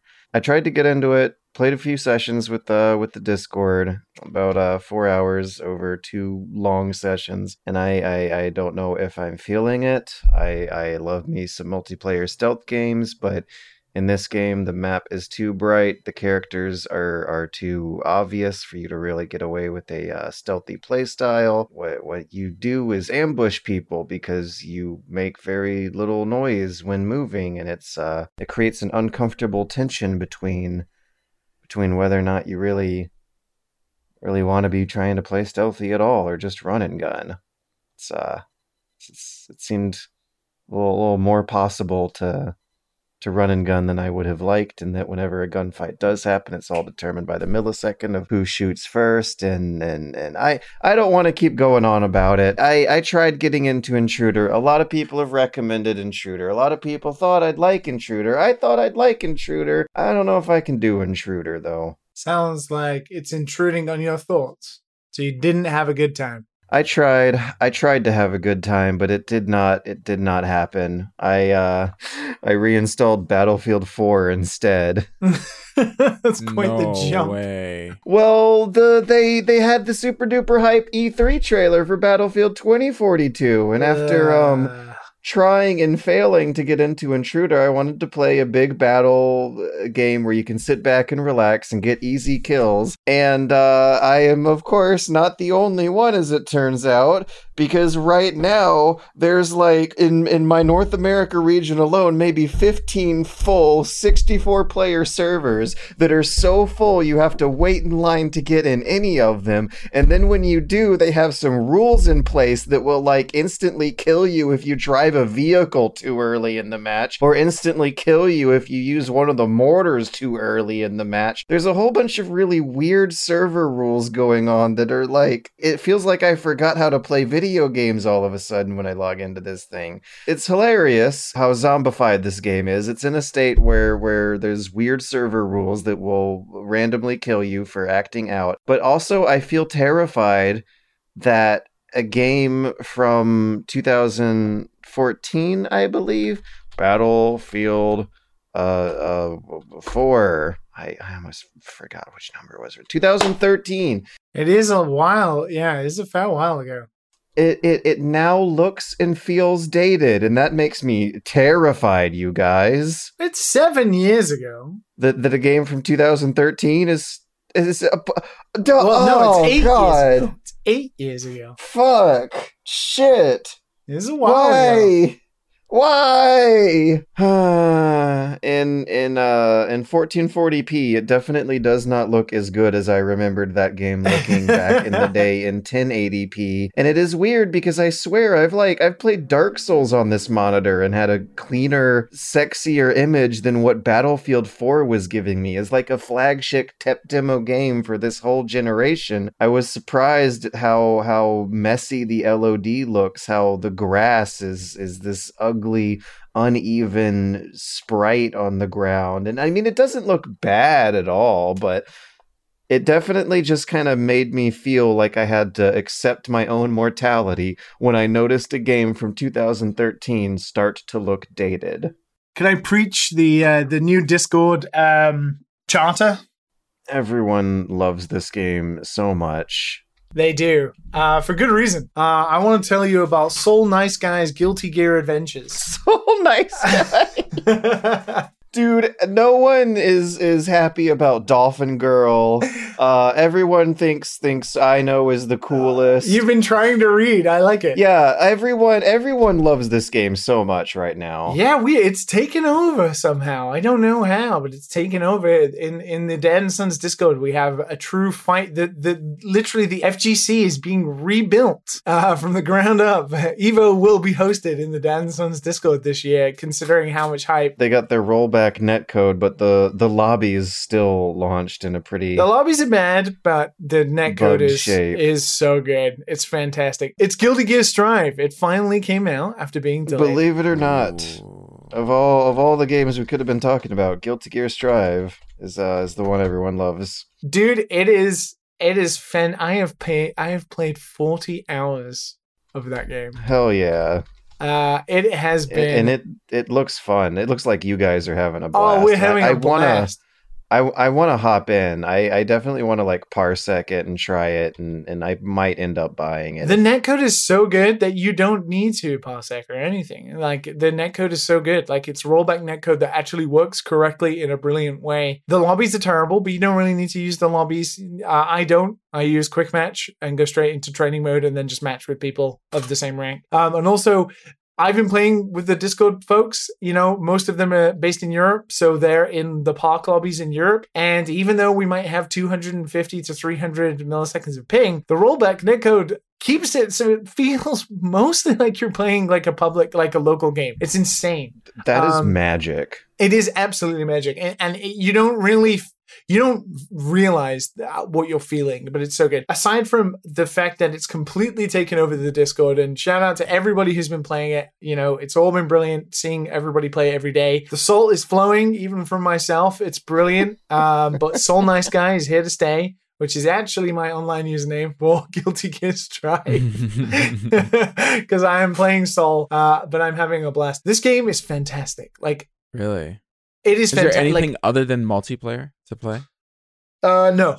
Uh, which I do want to talk about because I think it's absolutely hilarious. Um, because I can't remember, and it did lead me to watching four hours of Woolie's videos of him when he did the Guilty Gear Lore videos last year, and I watched all of them, and it's like four hours. And the Guilty Gear Lore is fucking mad. It's amazing. Can you summarize? Uh, yeah, I can summarize. Uh, I think let me let me. Tr- okay, so there were three scientists, right? Frederick, Uh huh. uh, uh, a guy who you eventually know is called like Asuka or something, and then uh, uh, Aria, and they're three are basically college kids, but they're obviously the world's most renowned student uh, scientists in the world, and they're researching this thing about like combining magic and human beings together because all of a sudden technology is not allowed and it's called black ma- black tech and then we use magic instead of technology. Analog technology is thrown away. And then somehow they successfully well Aria dies for some reason of like an, a serious illness which makes the other two kind of you know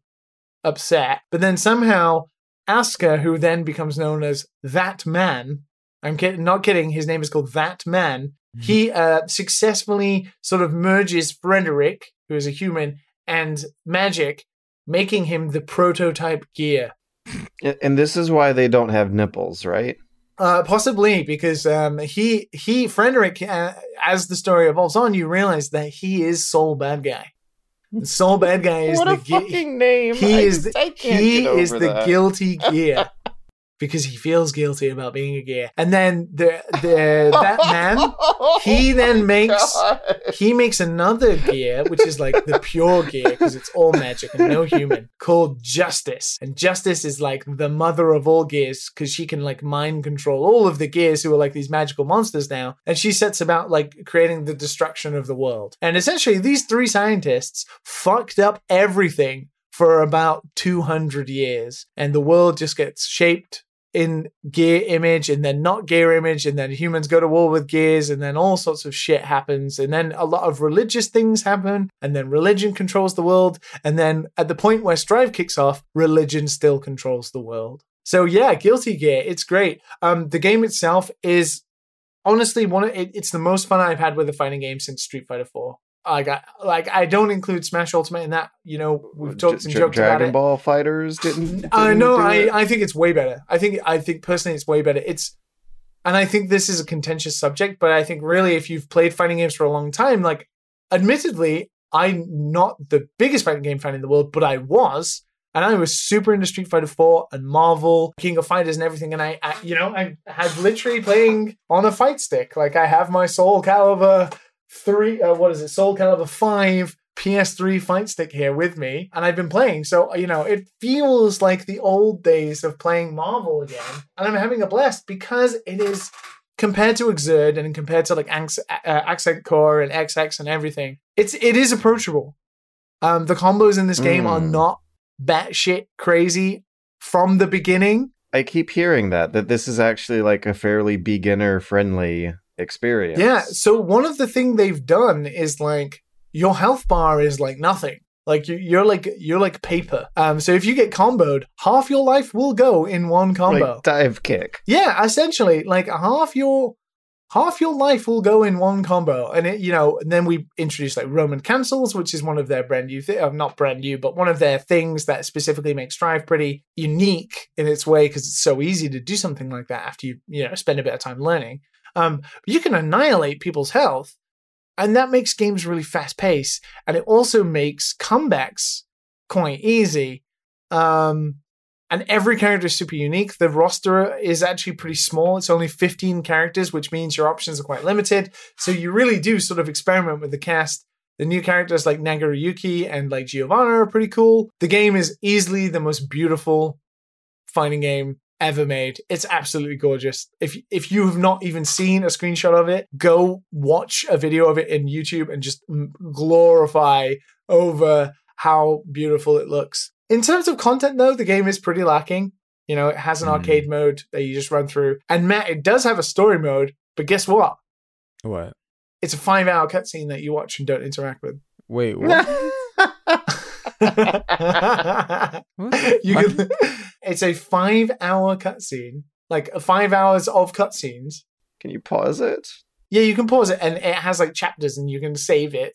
and each chapter is like 20 minutes, like an anime. It's literally it's literally a game that comes boxed with an anime. I'm not even kidding. That's kind of cool, but also like I want to fight. What? So this is a weird thing, and I, I, you know, we were talking about this in the Discord, and I, I'm of the thing that they missed a trick here, right? So you have a new fighting game. There is no other fighting games out right now that really can dominate your space, right? You are coming out into a market that you know is feverish for fighting games. It's been COVID. You've got great net code. People want to play a fighting game like a, a, a high polished fighting game and you have a more than you've ever had, especially for Arc Systems, like an accessible fighting game. Arguably, Dragon Ball FighterZ was very accessible too, but it did get pretty batshit crazy. And, and the, the net code was a block for this thing. Yeah, it was not COVID great. happened, you Yeah. couldn't do your local tournaments anymore. So what you have is you have this story mode that has these cutscenes in it. It's essentially like an anime.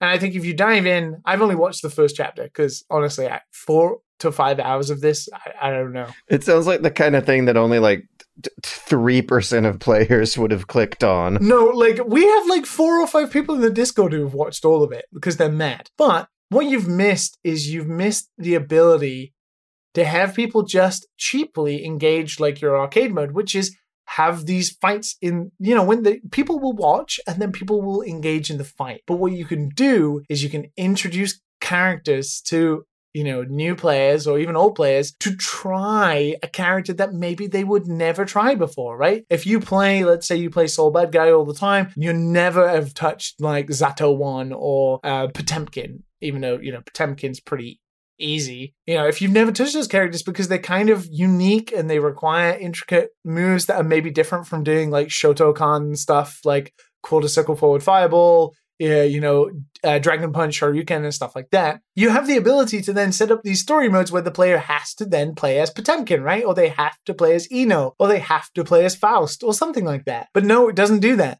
So you've got a game where players are going to pick a character and pretty much going to stick with it, right? Unless they absolutely, of their own will, will then change the character uh, and try it out.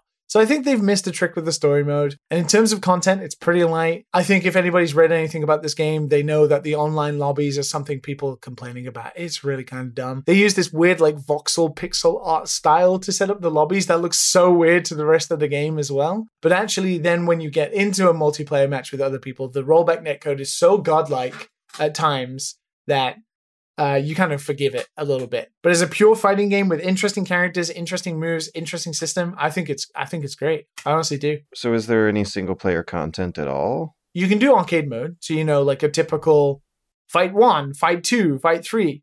There is at least an AI to practice with.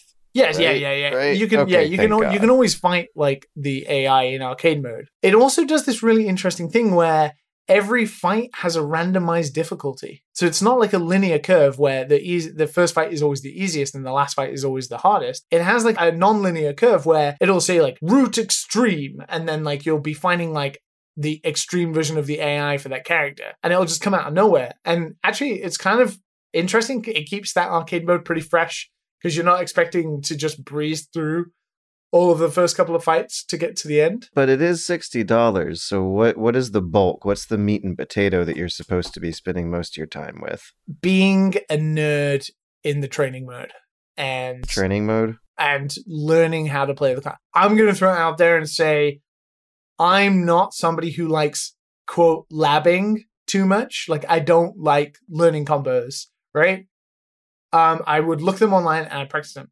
But in Guilty Gear Strive, because it is stripped down to a point where each character has four to five things and you can kind of learn what links into what, you then are more in like you're more enticed to try and lab. And I've been doing like a lot of labbing. That's where the 40 hours has come from, right? It's like at least 15 hours of that is me just like making my own combos or what I think is my own combos because I've not looked at anybody else's videos and then practice them and then landing them and then taking that mini goal of like, okay, I'm going to go into multiplayer now. I don't care whether I win. All I care about is if I land this one combo. And like with Soul, like he was one of the first characters I picked up alongside like Nagoriyuki and like I-No.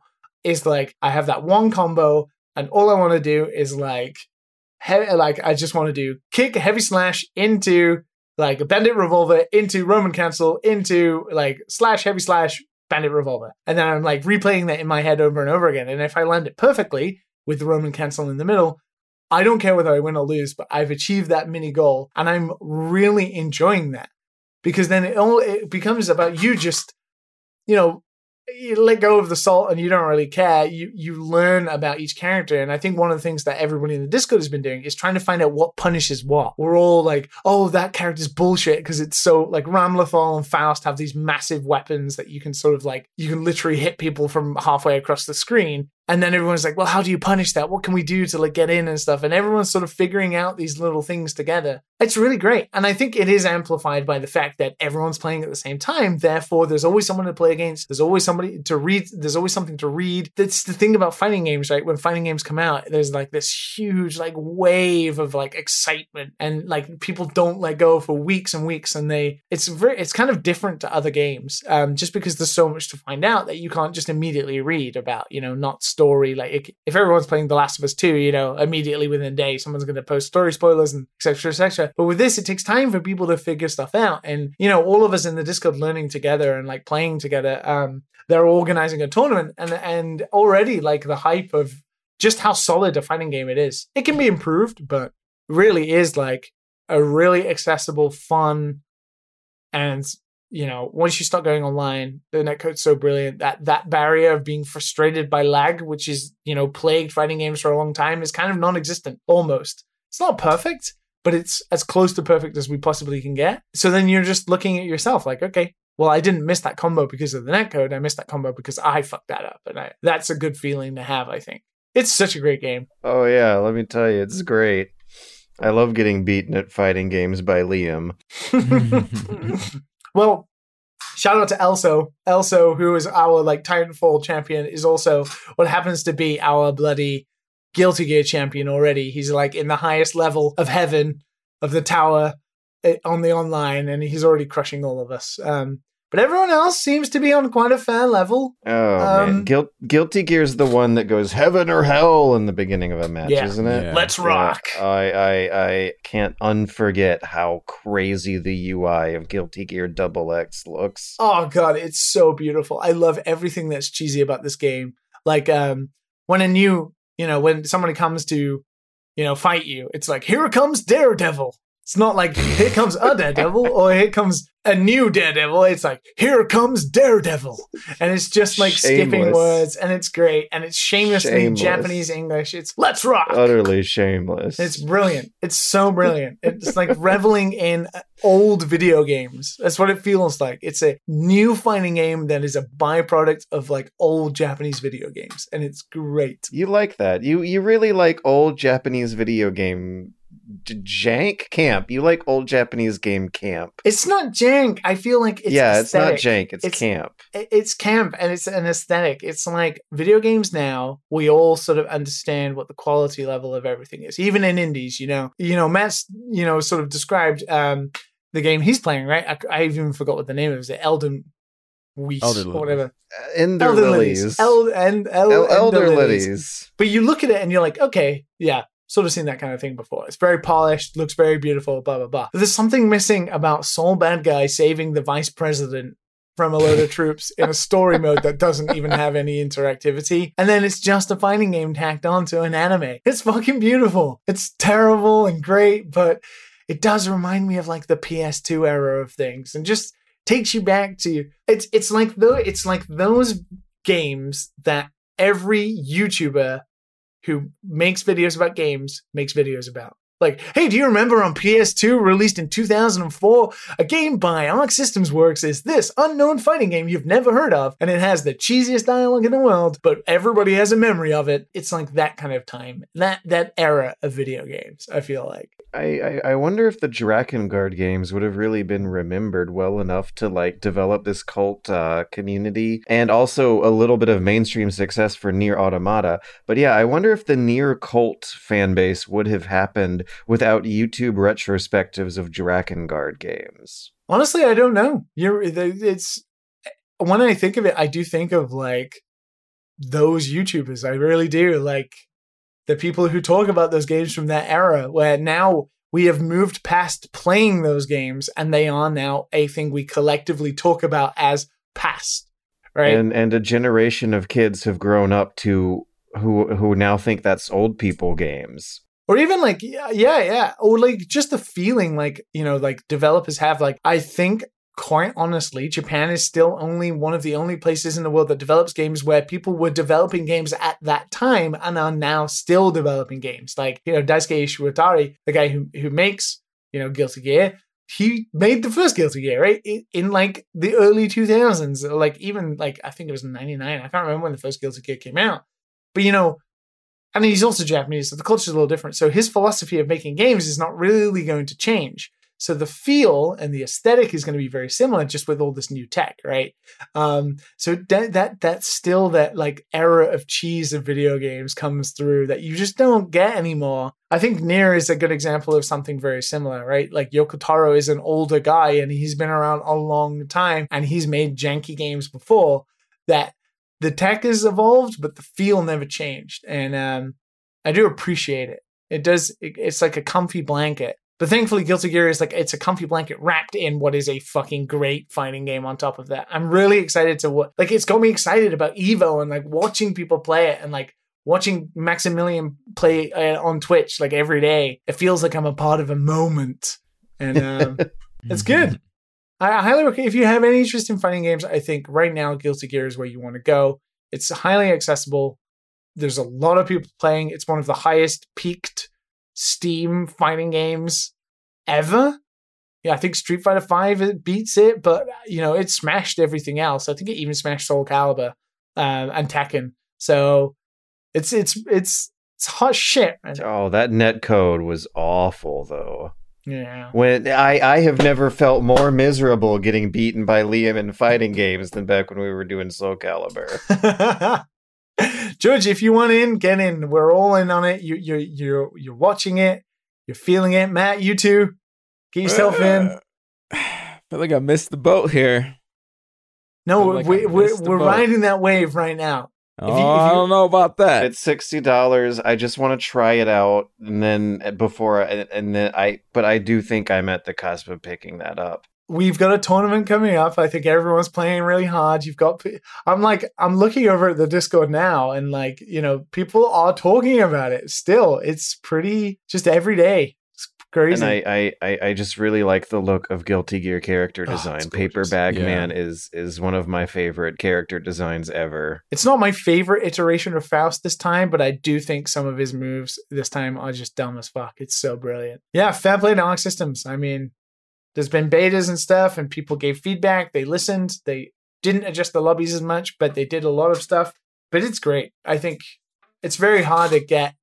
It's it's hard. We don't see fighting games anymore, right?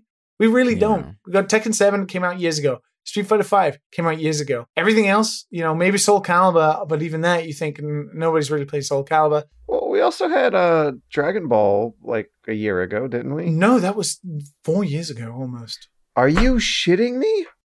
Nope.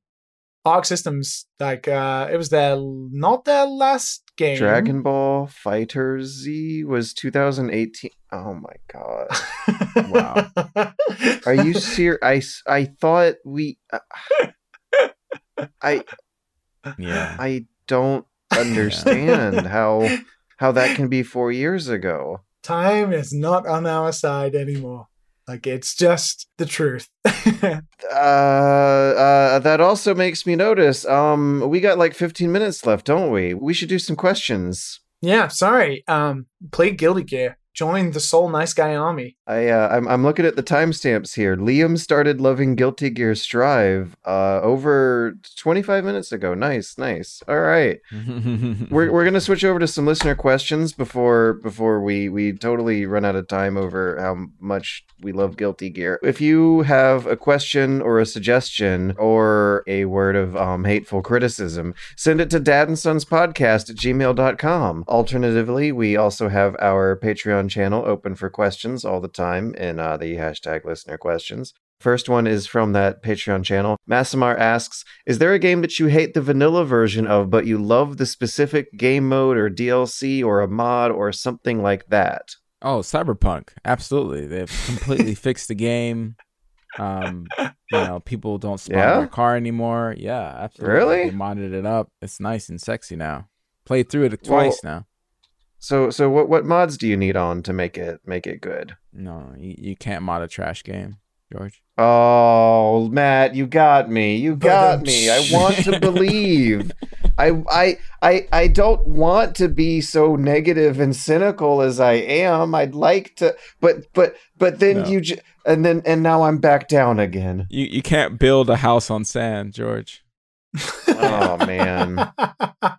Hi, I, I, I was gonna suggest a mod. Uh, what got me into modding when I was a teenager was a custom level for Jedi Knight 2 called The Ladder that just spawned you in a tiny room with bad guys that spawned in in waves, and you just uh, used the lightsaber combat of that game to happily chop away for tens of minutes at a time, and and it was one little level that made excellent use of of that game's combat mechanics and kind of sort of made me realize that that's all that game really needed. Someone could have made an entire video game with just that one room of enemies spawning in and successively harder difficulty and uh and called it the ladder and released it for 10 bucks on steam. And it was inspiring. I, I i got into like modding and map making from from just that one level. Back in the days, I played a lot of modded Halo, and I modded Call of Duty.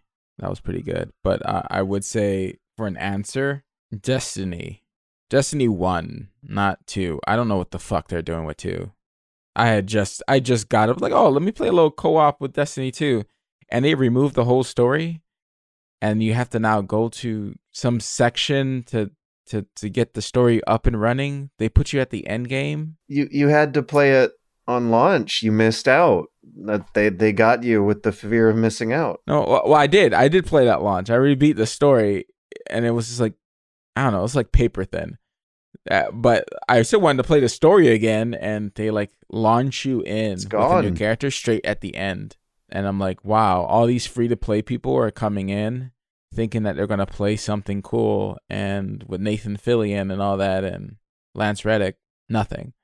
And they don't know where to go. Like it's not it's not said, hey, if you want to play an actual story, go here and you know do this. But uh, anyways, uh, Destiny One was bare bones, and then when all the DL- DLC came out, I got all that, and that was actually a fun time, a really really fun time. Destiny One was uh was fun, it's definitely fun. Liam, I'm not really sure specifically. I usually, you know, I'll play games when they launch, so then I'll play the original version and then I don't know, not play anymore, and then people will go off and be like, "Oh, this game got really good" or something like that. I'm trying to think if there's like specific DLC that I really, really liked the first DLC for Red Dead Redemption when I bounced off the game initially. Zombies? The zombies one, yeah. I really, really liked that DLC, and that ma- then made me go back and play through the entire game. Um, So I Mm. feel like that was a good one. And then I, I did enjoy the, I really enjoyed the game after I stuck with it. Um, the zombies one was really good, really, really good DLC. Um, You know, Quantic Dream games often have a really good first like room. Like uh cleaning up the body in Fahrenheit or Indigo Prophecy or um screwing around with your your family in the bathroom in in uh in Heavy Rain. Hmm. I think speaking of like fighting games, I think you know a lot of fighting games. Maybe some come out rough and then get better. I think Street Fighter Five is one of those that came out pretty rough and generally didn't wasn't liked by anybody. Uh, and then now has improved to a point after patches and new characters and stuff where it's got to a point where it's super interesting and stuff like that. I still don't really play it, but I do think it has improved over time. Um, but I, I can't really think of anything specifically that has stood out to me. I feel the first levels in Sonic games deserve a mention. wait, what? because they're they're actually like smooth, clean roller coasters through some some happy, fun territory. They tend to to not make you slow down and do uh, platform jumping puzzles until two or three levels into a Sonic game, and uh, it's a game that has like vanilla content you hate, but just one or two levels you love. There, there's a lot of Sonic games on those lists. Yeah. Eric B says, Hi everyone. In the early 2000s, my friends and I played Flash games created and hosted by a small independent company which is now defunct. Their website's long gone, and after some Googling, there seems to be no proof that these Flash games ever existed other than a few written accounts on various message boards. Simply put, these games likely do not exist anymore in any shape or form. Is it reasonable for me to mourn the fact that humanity will never be able again to experience these crappy sliding block puzzles and badly programmed 2D platformers? Yeah, that's weird. There's a lot of stuff that's went missing. I, I, I think it is it is valid to to to mourn the loss of uh Yeah. of of niche minor culture internet memories I mean, there was a lot of Flash games back in the day. Yeah, we're like at this weird point maybe in the past 10 years where it's like not pre like pre-internet but like when internet got good for the first time. So 2001 to like 2008 when YouTube's really started to take off. Like that those wild years of Newgrounds and Miniclip and you know all of those places that were the only places you could really go for entertainment, Digg and whatever. Um they're changing right? It's and and a lot of those things are not being hosted because they're just put up on servers and then those servers go down and then they di- they disappear. And yeah. and uh, you know it happens with videos as well.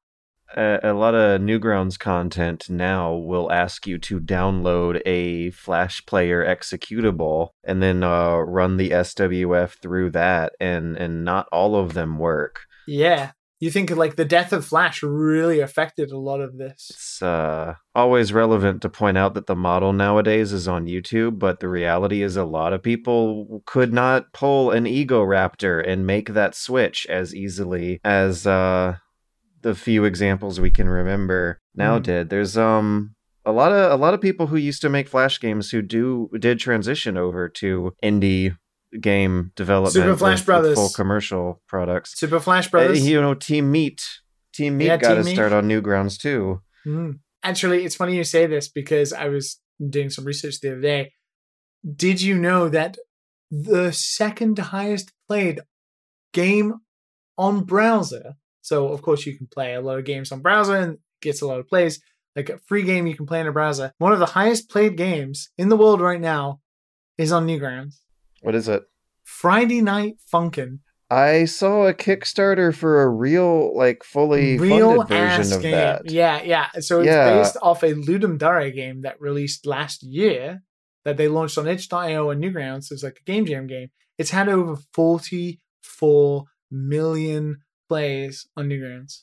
It's absolutely worth pointing out why don't we consider that part of the game industry the way that we do other amateur products on, on itch.io? Because this is the most played thing. It, it's got a Kickstarter for a funded version, and it apparently passed me by. Like, I did not hear about that until the Kickstarter, but if it's the most played browser game, I feel like that means there's a lack of coverage happening somehow.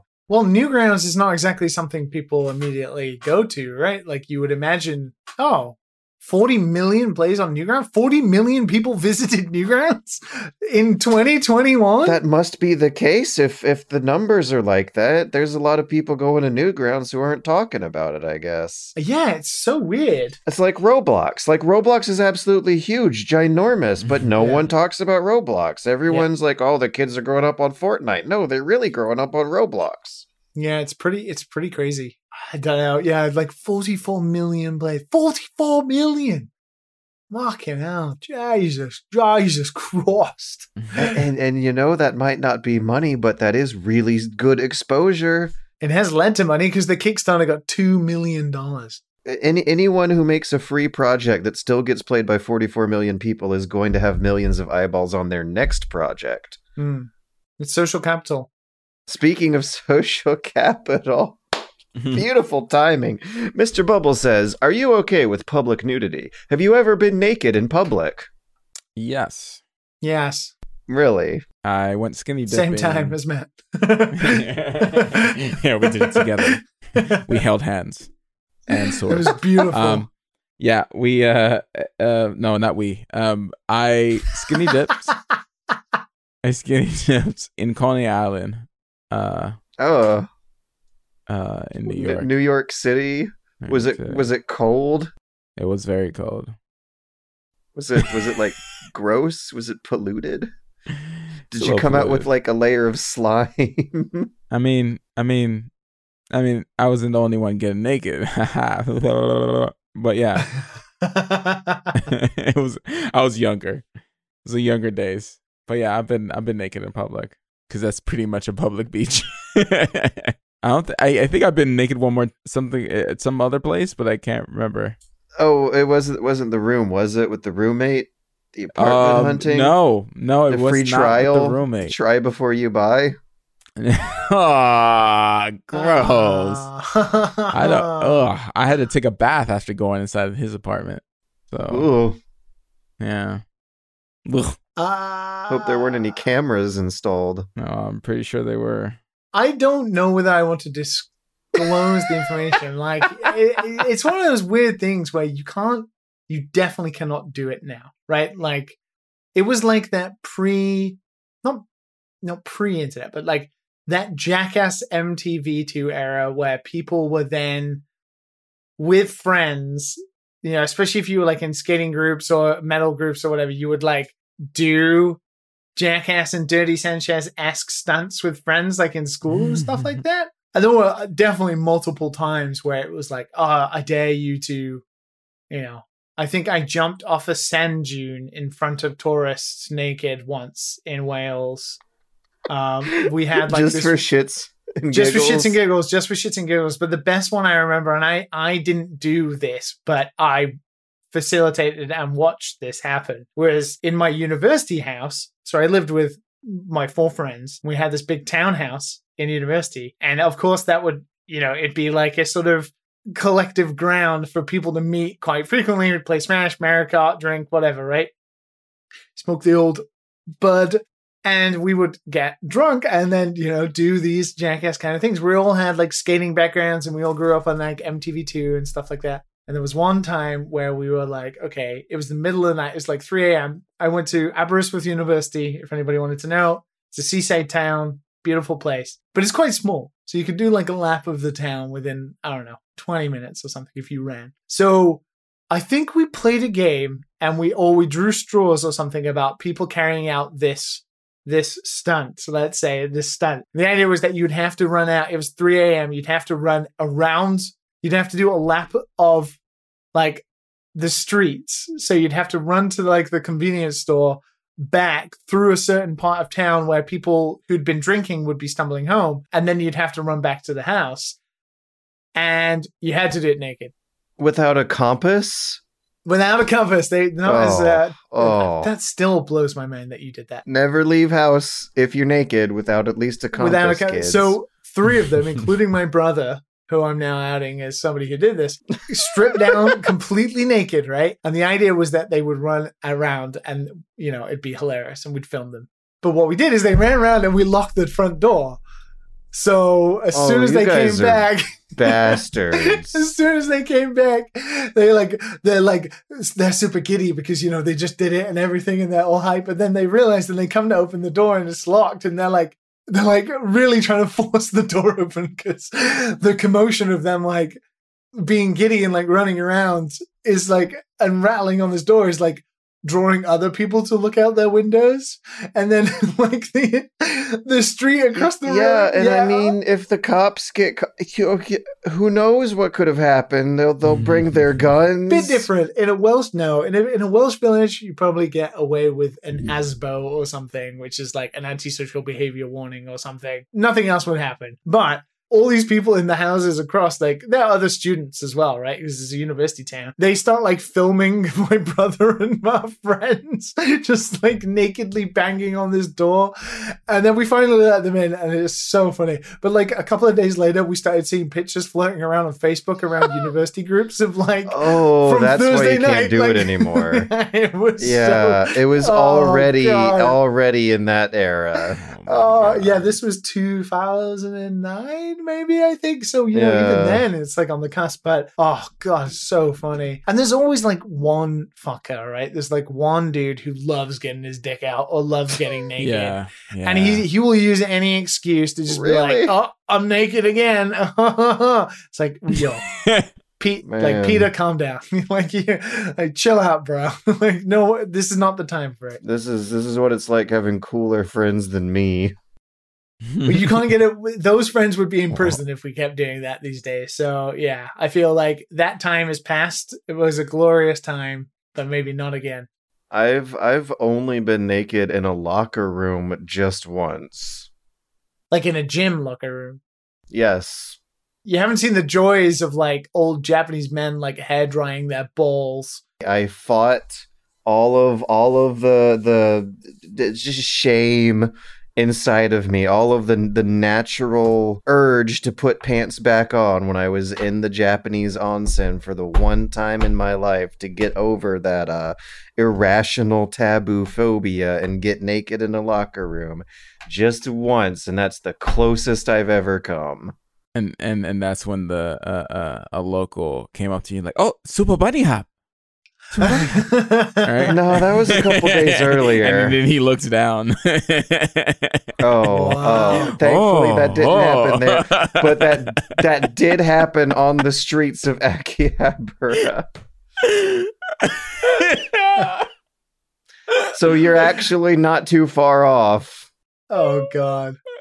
All it takes is one time. and someone has a picture of George's ass all over the internet.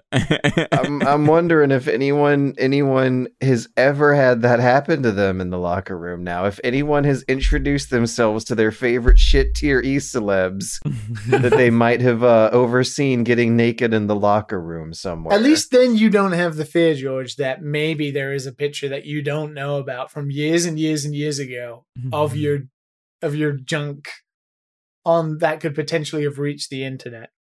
Yeah, yeah. When when Liam gets famous, we're all be- someone's gonna say, "Oh, look, I I, have a picture of him. Look at Ah, his thank- ass."